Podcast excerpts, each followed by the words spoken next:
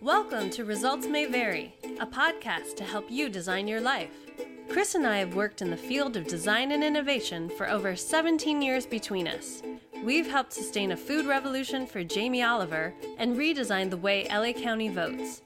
We've even engaged the world's most creative minds in science by turning their genes into music at TED. Throughout our careers, we always wondered, what if we took the same creative problem-solving process we use to help well-known organizations solve their toughest challenges and applied it to people's lives? Would it work? Would anyone listen to us? And maybe even scarier, what would happen if they did? Results May Vary is a thoughtful experiment to see just what happens when you set out to intentionally design your life. Results May Vary!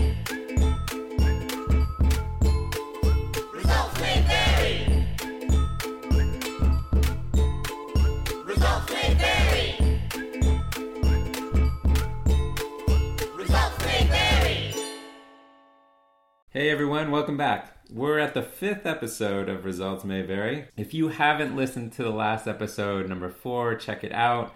We had the privilege of talking to data scientist Aaron Scott about living in line with his values, racing towards financial freedom by doing none other than moving into his van and calling it home. Today, we're speaking to a man who turned his side project into a wildly successful career as a writer. Andy Weir, he's the number one New York Times bestselling author of The Martian. It's a story about an astronaut's attempt to survive after being left by his crew on Mars. A movie based on the book, starring a few up-and-comers like Matt Damon, Jessica Chastain, Kristen Wiig, Jeff Daniels. It hits theaters this fall, October second. So how did this computer programmer by day, hobby writer by night, craft one of the most successful self-published novels of all time? That's what we were curious about, and Andy was kind enough to fill us in. Thank you so much for agreeing to do this. I'm really honored. I'm sure you're busy with your new number one New York Times bestselling position. And, yeah, pretty cool. And your Neil deGrasse Tyson shout out. That doesn't hurt. Yes. So I'm wondering if you could just tell people kind of who you are in general and what is the trajectory that you got to from being a software programmer to now being a full-time author. Okay. Who am I? Well, I'm uh, I'm Andy Weir. I've uh, I've been interested in writing since I was a kid. Uh, since I grew up reading my dad's gigantic science fiction collection. He had a bookshelf with an inexhaustible number of uh, old paperbacks from the fifties and sixties. So I pretty much grew up reading baby boomer uh, sci-fi. Uh, so I, I wanted to be a writer, but I also wanted to eat regular meals and uh, not live under an overpass. So I, I wasn't willing to take the financial risks to be a writer. So when the time came for me to choose a career, you know, as I'm heading off to college, I went with computer programming, which I enjoyed. And I was a computer programmer for twenty-five years uh, before I finally left to go full-time writing. Back, oh, nineteen ninety-nine, uh, I got laid off from A O L with about eight hundred of my closest friends, and I had enough money from my severance package to last quite a while because ultimately I was forced to sell my A O L stocks at what turned out to be very close to A O L's peak. So I ended up with enough money to go a few years without a job, and so I said, oh, I'm going to take my shot. I'm going to become a writer. And so I spent three years, I wrote a book, and it was the standard story. Couldn't get an agent, couldn't get any publishers interested. And the main thing was it just wasn't that good a book. It was not The Martian. This mm. was a different book called Pepto Pride. So then after three years of like not being able to break into the industry, I figured, well, I, I tried, you know, back to the software industry. So back I went, and this wasn't like a huge defeat for me. I like programming computers. I like the profession. I like doing it. So I went back into the software industry, and then as the kind of internet started to rise and become more and more popular, this is around two thousand now, and you know, people started having their own websites and stuff. So I made my own website, and I put creative work there. I'm like, okay, here's an avenue by which I can write stuff and people can see it. And, and that's kind of all I really needed. I, I wasn't after a profession or a, a, a salary from it. I was just like, well, I want to be creative and I want to know that people are reading it. I'm not just wasting my time. I made web comics, I made short stories, and I made serials, you know, just posting an update every, you know, couple of months. I had accumulated about three thousand readers. Uh, regular readers based on the size of my mailing list. And that's that's seems like an impressive number, but bear in mind it took ten years to get to that. So it's not it's not like I had some like sudden, you know, massive following. It was just like bit by bit, slowly accumulating, you know, a reader here, a reader there over ten years. Were you doing anything actively to attract readers? Word of mouth, very slowly. Yep. You know. Around two thousand nine, I wrote a short story called The Egg, which mm-hmm. was very popular. And so that brought a lot of readers in just from that. I was working on three serials at the time. One was about a mermaid. Another one was The Martian. Uh-huh. And another one was Zhek. Uh, Zhek is like a story about aliens. And That's stuff. Your new book coming out. Yeah. Right, exactly. The Martian was the one that I was kind of most motivated on, so it's the one that I finished. And people would, you know, give me feedback as I posted chapter after chapter and stuff like that. And it was really cool. And then um, when I was done, I figured, okay, I'm done. Uh, on to, I'm going to concentrate on Zhek now or whatever. I'm sorry, um, because just knowing how complex The Martian is, the fact that you're like, cool, okay, I'm done, I'm just going to move on. Like, it must have taken so much work.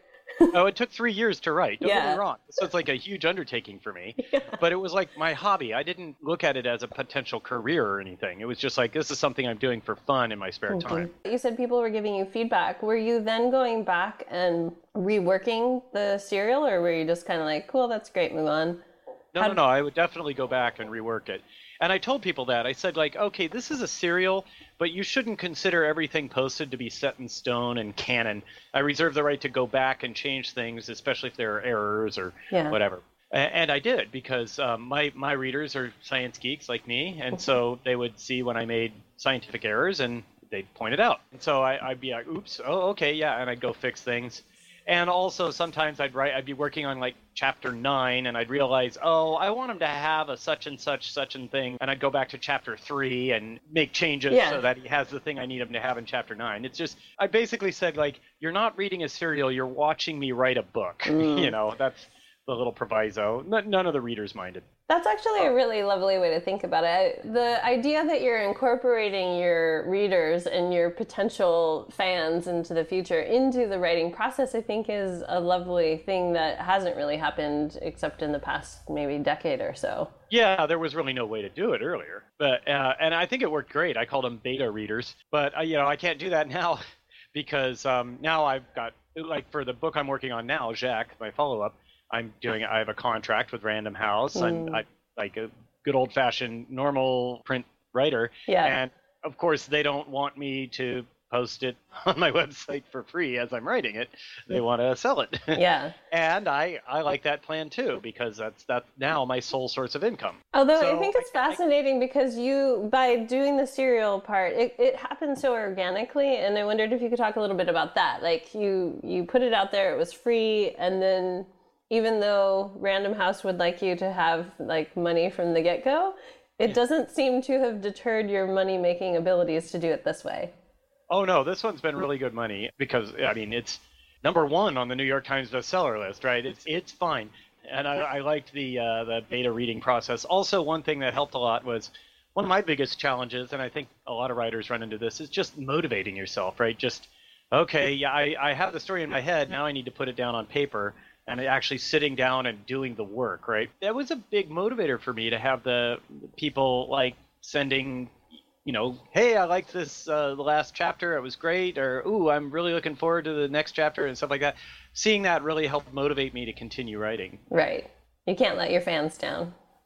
Right. Well, also just, I mean, you know, external validation, mm-hmm. positive feedback feels good. So, okay, so you put it out there and people were clamoring to have it in different mediums. And so you went from having it on your website to... What happened was it was a serial and I finished and people emailed and said, oh, hey, I, I love The Martian, but I hate reading it in a website. Can you make an e-reader version? So I figured out how to do that. I made an EPUB and a MOBI version, which are the two most popular standards. Every e-reader in the world can do at least one of those. Mm-hmm. And so I posted them on my website and said, okay, uh, you can read it for free on the site or you can download it for free over here. And so people did that. But other people emailed and said, hey, I, I love that it's available as an e-reader, but I'm not very technically savvy. Mm-hmm. And I don't know how to download a thing from the internet and put it on my Kindle. Can you just put it up in Kindle so that I can get it that way? And so I figured out how to do that, and they have like Kindle Direct Publishing, and it's a really simple system, and I recommend it to anybody who wants to, you know, take their shot at it. It doesn't cost you any initial money. You just post your book up there, and uh, you set the price to whatever you want, and they get a percentage. You're not allowed to set the price to less than ninety-nine cents because they're not a charity. They want to make money, right? And so I, I set the price to ninety-nine cents. I tried to figure out, okay, how do I give this away? Because that's all I want to do, right? Yeah. But I'm like, okay, well, I have to set the price to ninety-nine cents. So I set it to ninety-nine cents. And I said, all right, guys, you can read it for free on my website, or you can download it for free as an e-reader, or you can pay Amazon a buck to put it on your Kindle for you, right? And more people bought it from Amazon than downloaded it for free from my site, because it's just that's the reach that Amazon has into the readers. And also people are willing to pay a buck to avoid hassles. If you're already set up, if you've already done all your registration, everything, you just have a Kindle and you can be like, well, I can go through a bunch of hassle to download it from his website, or I can push this button and pay a dollar. Right. It'll just be on my Kindle forever. Yeah. That, you know, people are just willing to do that. Absolutely. So it got really good reviews on Amazon and then got around by word of mouth. And um, it started selling well, and then it got into the top sellers, and that's what got the interest of Random House mm-hmm. for a print edition, cool. and the interest of Fox. So, yeah. yeah, so maybe talk a little bit about that, because we talked about the book, but now you have a movie coming out like, yeah, with very exciting, one of the huh? best directors in the world, starring Matt Damon and Jessica Chastain, Jessica Chastain. and some yeah. other folks that are kind of cool. Kristen Wiig, There's, right? Yeah, the, a huge cast, just an amazing cast, and people were really excited about the project. I heard from the producers that uh, a lot of these like big name actors and actresses, I mean, they did not have the budget to afford all these people, right? So they were like, hey, we're really happy that you're interested in doing this, but we can't afford all of you, so we're we're, we're paying less than you are worth, and um, we understand if that means you don't want to take the gig, but m- most of them did. And that's so amazing. Just, yeah, they really they really believe in the project. Um, I know that uh, what, what people usually ask me is, oh, what to what extent are you involved in the filmmaking, right? right. They always ask me that. Yeah. Um, I'll tell you, my main job was to cash the check. That's uh, a pretty so good that, job to have. Yeah, nice yeah. work. Um, they don't have to include me in anything. Like once they once they secure the movie rights, they can go off. They can do whatever they want. But I uh, they chose to include me in, in a bunch of things. They keep me updated on uh, movie production and stuff. And also uh, Drew Goddard, who wrote the screenplay, he went back and forth with me a bunch on the screenplay, and he talked to me a lot, and he sent me revisions and got my feedback and stuff. And so that was. That was cool. I got to be a part of the process, even though they didn't have to include me. Exactly. They just, did, they just because they're cool. Yeah. Well, they also know, I mean, because it has such a, like a grassroots following, there are all these people, and especially in sci-fi, like in, mm. in that genre, you can't really go off script too much without getting a lot of pushback. So it's yeah. in their best interest to make sure that, that you're happy. Well, they also used me, I mean, as a technical advisor in mm. a lot of ways. They would ask me science questions because I'm like, well, yeah, I'd be happy to, yeah. I, I already like, happy to help out any way I can, right? Yeah, you already did all of the, the research. Well, oh. so that, I mean, maybe we can transition a little bit about to the to the Mars part, to the actual content of the the book. What I found so fascinating is that you, I mean, this was your hobby. You're not necessarily a scientist by trade, but when I was reading it, and, and then yesterday I was actually listening to it again as an audiobook, which I thought it was even better as an audiobook. Oh, yeah. Uh, the, the narrator, uh, Bob Bray, well, uh, R C. Bray is his like professional name, right? Yeah. Um, he did just such a great job. I mean, he won an award for it. He won an Audie. Yeah, I mean, he just handled all the different characters so so well. In listening to that, I was struck by just the idea that when you're an author, you have a main character and they have a dream. And I had a teacher tell me once, like, your role as the author is to put everything in their path to keep them from that dream. And I think that The Martian epitomizes that. Like, this poor guy, Mark Watney, who's, you know, an astronaut, and he goes to Mars, and he gets left behind by his crew, and he has to figure out a way to survive. And then it just is unrelenting. Yeah. His dream is not to die, or not to die right now. Right. And so when you're when you're creating this world, I mean, everything about what he, the decisions he's making are very intentionally designed because he does not want to die and because he only has a limited supply of things to keep him alive. And so I wondered, what was your creative process of both coming up with the problems he was going to face as well as helping him solve those problems? Well, um, two, those are two very different uh, things. For coming up with the problems, I would I would say, okay, what is the most likely problem that he would have now?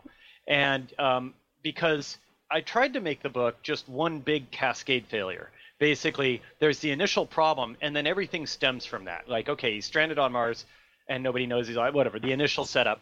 And then it's like, okay, well, problem number one is he's not going to have enough food, so he needs to work on that. And then while he's working on that, the, his attempt to solve that, you know, he's like, okay, now problem number two is I need to generate water. And he's like, okay, now uh, in order to make food, okay, in order to generate water, I need to do this chemical thing. And then he did it wrong, so that screws up stuff, and, and so on. And so I tried to make each problem be caused by the solution to the previous problem, right? It's just this desperate juggling act as he's just fumbling forward. So coming up with the problems was easy. In fact, oftentimes I had to find reasons why other problems wouldn't happen, things that would absolutely kill him, right? So coming up with the problems was just kind of like, okay, what's the most likely thing? And try not to have him just get unlucky over and over. I wanted each thing to stem from the previous thing. Yeah, and um, he is a really intelligent guy, so it's not yeah, like a really bumbling clever. idiot. Doesn't he, he makes mistakes, right? Then the next thing was the solutions. And I uh, see, I had the advantage of being able to spend as much time as I wanted thinking up solutions that Mark would think up immediately, because yeah. Mark's really smart and clever, and I'm not as smart or clever as he is. I would say, okay, here's the problem. Now let me see if I can come up with a solution. And I'd come up with a solution, and I'd have as much time to work on it as I wanted. And if it was not possible to solve, then I would add whatever he needed to be able to solve the problem, you know? So it's like, oh, if he had this little piece of tech, he could solve this problem in a weird and interesting way. And so I'm like, okay, so I'm going to go back four chapters and give a reason why that tech is on the mission and why he has it, and oh. say that he has it. And from the reader's point of view, it's all just nice and smooth. And, oh, well, of course he has that thing.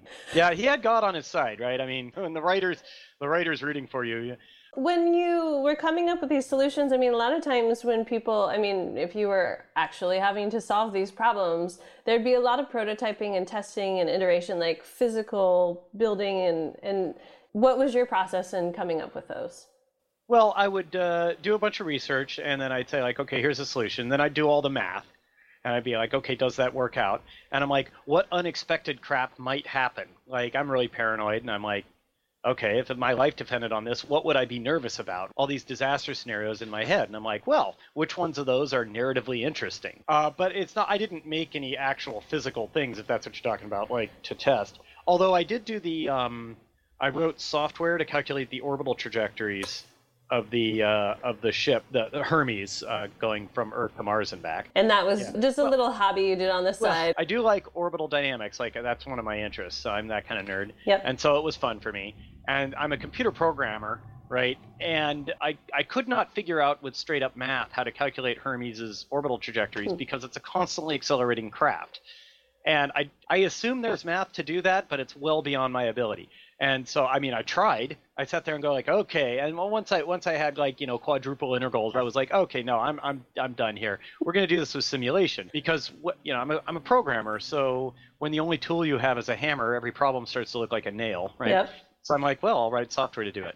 So I wrote software to help me calculate, to basically, it was like an interface for like twiddling and messing around with orbital trajectories until I found the ones that'll work. And the reason I did that was just for accuracy. I wanted the transit time to be accurate, and the all, all the orbital maneuvers and stuff. And I wanted I wanted the transmission times, like when they're communicating back and forth from Mars to Earth, to have the correct latency. Considering the depth of science that you include in the book, I'm surprised that it only took you three years. And also yeah, considering yeah. that you're not an astronaut or a botanist or any of those things, it's like yeah. there were a lot of different avenues that you had to delve deep into. Yep. That was fun, though. I mean, I like doing research, and I like finding that stuff out. So that part was, was fun for me. And also, um, I spent a lifetime as a space dork, right? So I've been a big fan of the space program, everybody's space program, not just ours. Sure. And astronauts. And so I watched documentaries and stuff all the time on this. So I started off with a more than layman's knowledge of this. I'm not an expert, but an enthusiast. That's that's kind of how I describe myself. I'm an I'm a science enthusiast, which yeah. gives me um, the ability to not know the answers to a lot of things. Yeah. But be excited about them. What are some things, like if you were going to give advice to folks who are thinking about starting their own careers as an author or as, I don't know, a Mars astronaut, what are some things that you would tell them that they could do? Astronaut, I don't know. First off, you have to win a genetic lottery to be in like basically peak physical condition with no vision problems, no hearing problems, no, you have to be under a certain height, you have to be, uh, et cetera. So first off, you have to be born with the right physical body to be an astronaut in the first place. Second off, you have to be really smart. In fact, if you want to be an astronaut, it's a good idea to get a P H D in something. That's one of the things that makes you, that makes them more likely to pick you, because they don't just want someone who can, you know, think quickly and handle zero G and all that stuff like that. They send scientists up into space to do science experiments. They they want you to be a scientist. And then from there, well, you you better be comfortable with uh, acceleration.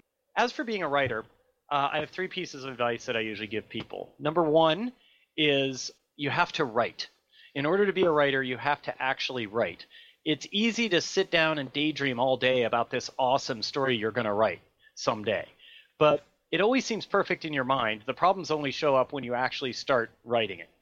And uh, until you until you actually write out a story, it's just a daydream. Number two is, and this is very difficult, resist the urge to tell your family and friends your story. Uh, it's very difficult because if it's a good story, they'll be interested. They will actually probe you for information. The thing is, when you tell people your story, when you just tell it to them verbally and explain the plot and run through the outline, it satisfies your need for an audience. And then it saps your will to actually write it. Because a large part of the reason you write is because you know that people are going to read it. But if you've already gotten that feedback from an audience, if people have already experienced your story because you told it to them verbally, you feel you feel satisfied on that front and you don't end up writing it, or you're not as motivated. That's amazing. So, I've never heard anybody say that before, but that yeah, makes that's, that's, total sense. For me, you know, people ask me what's my next story about. I just answer really vaguely, you know, and I, I try not to get too into detail because I'm like, you set yourself a rule that the only way anyone will ever find out about this story is by reading it. Yep. Then it makes it makes you much more motivated to write it. And then the final bit of advice is this is the best time in history to self-publish. There has never been a better time. The publishing industry was largely unchanged from, you know, the Gutenberg press until ten years ago. And then now everything's different. There's no longer an old boy network between you and your readers. Self-publishing is a pure meritocracy. It doesn't matter if you're like a big name super author or a complete unknown. If your book is good, people will recommend it to each other. Rating systems like uh, Amazon's or Barnes and Noble's, it'll work its way up, and you can do it. And it requires no financial risk. You don't. It's not like the old days where vanity pressing and you end up paying a bunch of money to. No, it's just like it costs you literally nothing. So the only thing you risk is the time you spent writing the book, which presumably is what you wanted to do anyway, right? Yeah. It's hard to break into traditional print publishing. That's that has not changed, but it's easy to self-publish and you lose nothing. And if it does well, traditional publishers will come to you because they love that idea. Traditional publishers always, that's one of the biggest problems, is they have to find new authors, but it costs them a lot of money to make a book, and they turn losses all the time. They make books that don't even sell enough to recoup their costs. But now they can just look at self-published books and say, like, okay, that one there, that's selling. We don't even need to speculate. We know it's selling well. So if we make a print edition, it'll probably sell well too. So now that you've kind of had all of this success and you've lived what you were just talking about, going from being somebody who's a hobbyist and unknown to self-publishing, getting picked up and having all of this wild success, what are ways that you're intentionally designing your own life? Well, the biggest change for me was, of course, leaving my day job and like being full-time in writing. And the hardest thing for me is the same thing it's always been. It's motivating. I went from a very structured, objective environment with bosses and like, you know, deadlines and a very, very clear objectives to make a story that doesn't suck when you have a chance. And it's like, it was a big change for me. And I'm, I'm still, honestly, I'm still like adjusting. Actually sitting down and saying like, even if I don't feel like writing, I have to write, because it always used to be a hobby for me. So I was like, if I don't feel like writing, I'm not gonna. Yeah. You know, it's like, what, took three years to write The Martian? Whatever. Well, yeah. I can't, I can't do that now. I can't, I can't just sit around for three years, right? Are there specific rules that you put in place for yourself to, to make yourself be motivated? yeah, there's like prohibitions. There's a bunch of things. Left to my own devices, I could screw around all day. So one of my rules is no video entertainment during work hours, basically, or until I've finished my words, as I call it. I've got a target. I try to write a thousand words a day. And until I've finished my words, no YouTube videos, no T V, no nothing. There's a bunch of other stuff I can do. I can go take a walk. I can go get a coffee. I can. I don't have to sit there and toil and work. But yeah. If I let myself watch videos, I'll just do that all day. I, I'm a born couch potato. I'm the great indoorsman. And then how do you handle, because now you're obviously you have all of this publicity and probably press and things that you're doing and talking to people like me, thank you. Um, how do you incorporate that into your work schedule? It is taking up a lot of my time, but I consider it just part of my job, right? This is, this is, I'm talking to you right now. Well, this is, this is my job. What I've learned is when to say no. And so I've started to get better at controlling my schedule, and it makes things a lot easier. Well, thank you so much. This has been an absolute dream of mine. It was over New Year's this year. My friend was like, hey, have you read this book? I was talking about the fact that I hadn't found any novels that were really grabbing my attention lately. I've been reading a lot of nonfiction. And she's like, you have to read The Martian. You know, this guy, he lands on Mars and he's trying to figure out how to stay alive. So it's a lot of like figuring out how many potatoes he should eat. And I'm just like, that doesn't sound interesting. Doesn't sound interesting. At all. But she's like, trust me, it is so fascinating. I've noticed too, like a lot of people comment, they read your book so fast. It's just such a gripping tale. Well, and be- because it's so deeply embedded in science, just like I've cracked some formula that's made it exciting and interesting to a wide audience. I have no idea what I did right. I hope I do it again in my next book, but I don't know. Yeah, my next book doesn't have the first-person smart-ass narrator, so I'm worried, you know, a little bit. One of the things I do is whenever I'm writing a scene, I ask myself, if I were reading this book, is this the scene where I would put it down for the night? And if that's when you would put it down, I should ask myself, do I need this scene? By the way, you mentioned just uh, in parting, you're a nonfiction reader. Yeah. You like fiction. Well, if you like nonfiction, and if, if I've caused you to like Mars, then um, you should consider Packing for Mars by Mary Roach. You know um, what? I haven't read that one, but I've read a bunch of her other books, and they're amazing. Yeah, so. She's an excellent nonfiction writer, and Packing for Mars is all about just the complexities of the nuts and bolts of how space travel works, and not, not the science specifically, but the kind of psychological makeup of astronauts and how the training works, and she traveled around it. It's, it's really good. Awesome. I will definitely read that, because now, now I want to go to Mars. Sounds like such a hospitable place. Oh, yeah. It's just charming.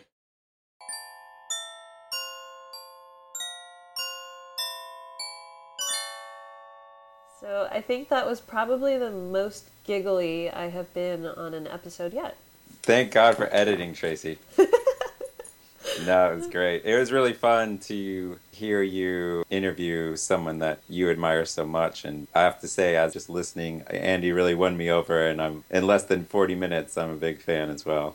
Awesome. And I think one of the main reasons is just how humble he is. Just talking to him, you'd have no idea he was a New York Times bestseller and that there's a huge movie right in the wings. Yeah, well, I mean, humble, even the fact that he agreed to do the show. Since I didn't know him at all, I just reached out because I was a fan, and he said yes immediately. That doesn't surprise me at all, because Results May Vary is a global phenomenon that's really caught on. Yeah, absolutely. Uh, it's probably one of the smartest things that he's done.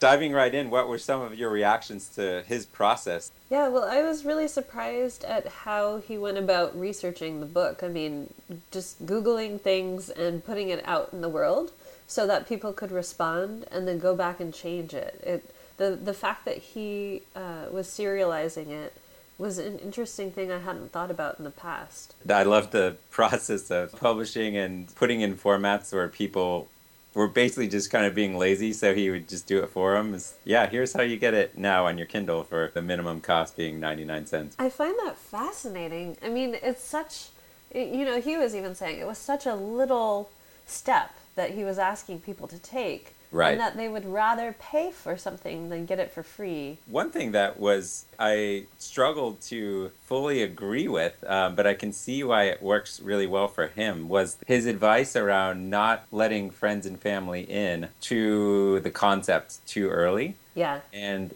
I can see how that worked for him. I don't know that that would work for everyone. And I think getting some feedback early on can be really reassuring that there's a there there, you know. Yeah. I'd love to hear what you thought. That really resonated with me because I am in that place right now where I'm starting to write a book and I'm more talking about writing a book than I am actually doing the writing. Right. It resonated because I thought, oh, you know, you do get pleasure out of sharing the idea with people, and it does fulfill a need. The uh, three-year cycle, I just thought, wow. On the one hand, that's so fast, given what's in the book in terms of the amount of research and thought and yeah. education and just the steps that he went through. Is just, you would think that was a ten-year journey plus with a lot of experts involved. Yeah. On the other hand, going it kind of alone and putting yourself in a space where I'm just going to write. Sound, three years sounds really long. And I just loved hearing him talk about having to set up his own rules because ultimately he would just be watching T V and watching videos online all day. I think everyone kind of laughs and can relate to that, but it's not the first thing you think of for someone that wrote a book on the top of the New York Times list. So in a way, it makes them so relatable where it's like, yeah, oh, cool, you procrastinate on your big ideas too. Yeah, I'd actually be interested to to hear back from some of our listeners about the things that they've put in place for themselves to kind of stay on track. Yeah, it made me think of another thing, which is for super achievers, people that we talk to, people that we know, and even categories of things that I think we've done, is it wasn't enough just to be smart. You had to be ambitious and create your own self-guidelines to get to a success point. It's interesting because he talked about what it takes to be an astronaut, right? And it's right. being born with good genetics, and that's the first step. And I'd say, yes, that's true for being an astronaut. And there's a couple other things where you have to start off with good genes. But the rest of it, it's not true that you're destined. It takes doing the work. Yeah, and I could hear people clinging on to, and this has been a thread across a couple of our interviews, that there was some enabling moment. His enabling moment was, the financial enabler was selling stock, and then that supported some time to go and do the thing. And I think we could debate this, but would it have happened had that not happened? And for someone that really found their calling the way that he did, it's hard to imagine that the book wouldn't have happened. That seemed to give it a big tailwind, but I don't think the lesson for our listeners is the goal here is to start a company, get some, get a bunch of equity, and then wait for it to sell, and then I'll finally do the thing that I want to do. Right, no. So. He had that time, he had that money, and he wrote a really crappy book, you know? The fact that he persevered after that and continued writing, I think, is the more telling part. It wasn't the money. He used that money to do something that wasn't successful, and that could have turned half of the people away that would have been in a similar situation. But he iterated on that, and he pushed through it, and so eventually he got to the goal, which probably wasn't even his intention. That's an interesting point, isn't it? I certainly don't get the sense there's any part of him that was chasing stardom or the outcome. He was writing it for his own enjoyment, and that right. comes through in the book. It's such a fun, wild book to read. So I would encourage anybody out there who hasn't yet read it and who likes to read to read it. And if you don't like to read, wait until October when the movie comes out. All right, that's a wrap. Thanks so much for listening. Our dream is to build a community of people who can create and take advantage of any opportunity that interests them. To do this really well, your participation is key. If you want to try out and share back your own life design experiments, or if you've already got a great story of how you've designed your life, we'd love to hear from you on our Facebook page, Twitter, or at results may vary podcast dot com. Our website is also where you'll find show notes and links to all of the things we mentioned in the episode. And if you would be so kind, subscribe to the show and rate us and write a review on iTunes or Stitcher. That'll let even more people start designing their lives.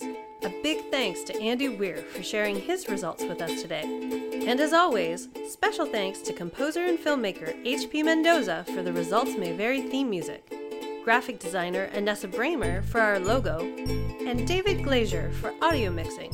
And of course, thank you so much for listening to Results May Vary.